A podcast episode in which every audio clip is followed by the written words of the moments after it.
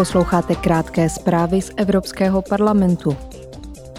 Evropský parlament na plenárním zasedání posoudil, jaké humanitární důsledky a jaký vliv na životní prostředí bude mít nedávný útok na přehradu Nová Kachovka na jižní Ukrajině.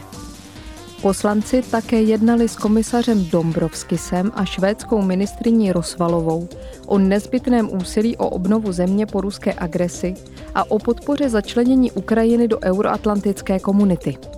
Místo předseda Evropské komise Valdis Dombrovskis během rozpravy ve Štrasburku uvedl. Uh, Je jasné, že investice do oživení a rekonstrukce Ukrajiny nemohou čekat, až válka skončí. V mnoha regionech se může začít již nyní. Podpora obnovy zahrnuje zachování hospodářské činnosti, pomoc lidem s naléhavými potřebami a udržení základní infrastruktury, což je nezbytné pro stabilitu a růst. Švédská ministrině pro evropské záležitosti Jessica Rosvalová dodala, že Evropa pokračuje v podkopávání ruské válečné mašinérie prostřednictvím sankcí. Během zahájení plenárního zasedání promluvila předsedkyně Evropského parlamentu Roberta Mecolová. Zdůraznila, že Rada se konečně dohodla na společném přístupu k důležitým otázkám migrace a azylu. Uvedla k tomu. Jsem přesvědčena, že můžeme najít směr, kterým bude Evropa postupovat.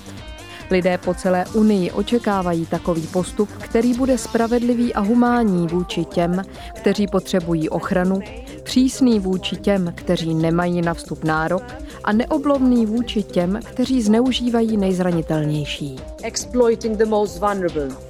Předsedkyně Mecolová dodala, že parlament je připraven zahájit jednání s cílem dosáhnout dohody před koncem tohoto mandátu.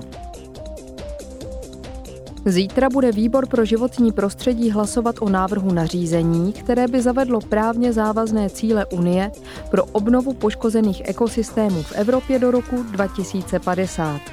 Text se týká lesů, zemědělské půdy, městských oblastí, ale také řek a mořských stanovišť.